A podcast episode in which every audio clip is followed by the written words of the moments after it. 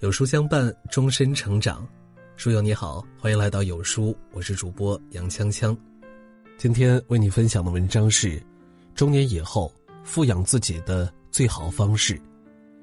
庄子说：“人生天地之间，若白驹过隙，忽然而已。到了人生后半场，过一天少一天，余下的日子里，最要紧的不是取悦他人，而是富养自己。”不给自己留遗憾。富养不仅仅是物质上的不愁吃穿，更是精神上的饱满充实。尽情享受人生中的种种美好，活出自己想要的样子，才不负你来这人间一趟。老话说得好：“生死不由命，富贵全在勤。”勤劳的双手能够挣出所有，而懒惰只会什么也得不到。想着天上掉馅儿饼，坐享其成，不过是痴人说梦话。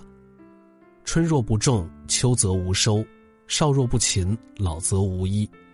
或许你可以靠着透支身体、小聪明和运气取巧的活着，但是到了某个年龄之后，真正给你支撑的只会是自律、积极和勤奋。我们为什么要勤奋工作、努力赚钱呢？不为别的，就是为了即使前路坎坷。也能气定神闲，过着独立而自由的生活。你的勤奋里藏着的不仅仅是钱财，而是你的底气、你的退路和你对未来人生的自主选择权。就像字迹文中有言：“勤奢于劳，心有常闲。”辛勤忙碌，身体固然会疲惫，但内心却是悠闲自在的。曾国藩说。人之气质由于天生本难改变，唯读书则可变化气质。平日里多读书，一时半会儿也许看不出什么变化，但恰如苏轼所言：“胸藏文墨虚若谷，腹有诗书气自华。”日积月累，你的气质谈吐，你的胸襟格局一定会有所不同。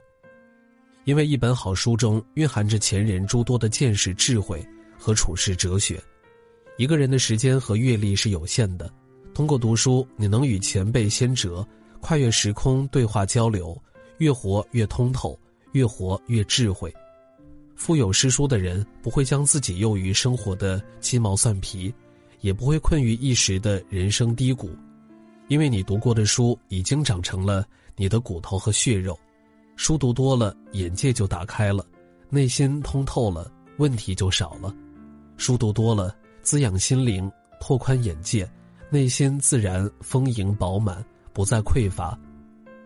道德经中说：“天道无亲，常与善人。”天地无私，不会偏袒任何人，但绝不会亏待善良的人。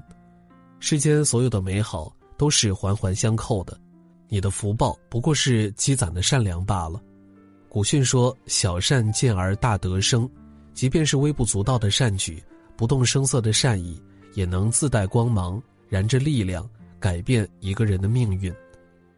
命运归根结底不过是因果循环，该帮的帮，该让的让。你在这里吃点亏，可能就在别处暗藏了力量。要相信你的福报在后面。你现在所承受的，都源于你的起心动念；你将来拥有的，都始于你当下一言一行。一直善良下去，不计较得失。不瞻前顾后，只问自心，福报已在你的身后相随。《吕氏春秋》有言：“流水不腐，户枢不蠹动也。”意思是说，活水长流，所以不发臭；门轴常转，所以不被虫蛀。人也是如此，养生要常运动，生命才能持久，才有旺盛的活力和强健的体魄。即使此时此刻你拥有了一个健康的身体。但也别忘了坚持运动，生活再忙碌也要留点时间来锻炼。有一个好身体，远离疾病伤痛，才能抵抗世间万难。作家周岭说：“时常运动的人，体内生态系统则像是一汪清泉；而久坐不动的人，体内生态系统犹如一潭死水，毫无生机。运动或是不运动，身体状态大不一样，你过的也是两种截然不同的人生。”动起来，一次两次或许看不到效果，但你只管坚持，时间会给你答案。愿你在大汗淋漓中遇见更好的自己。昭德新编中云：“水静极，形象明；心静极，则智慧生。”人活在世上，难免面对许多纷纷扰扰。一个人只有静下来，心中才能无所挂碍，智慧才能熄灭烦恼。太浮躁的人，内心不静，遇到难题就会内心惶恐不知所措。只有摒弃多余的欲念，静下心来，才能保持从容镇定。守得云开见月明，心静则清，心清则明，这是最好的生活态度，也是人生至高的境界。内心安宁清静，才能真正享受外在的福祉，否则钱财名利都不过是桎梏累赘。很喜欢杨绛先生在《走到人生边上》一书中说的一句话：“人生实苦，终其一生，我们都要不断的修炼灵魂，完善自我。人生不过匆匆百年，没谁能改变生命的长度，但我们却能选择完善自己的活法。”未来还有无数的美好，更好的自己等着跟你相遇。你得富养自己，去改变，去提升，去起舞，把自己变成珍贵的存在。那些你流过的汗、读过的书、走过的路、行过的善，最终都会流转轮回到你自己的身上。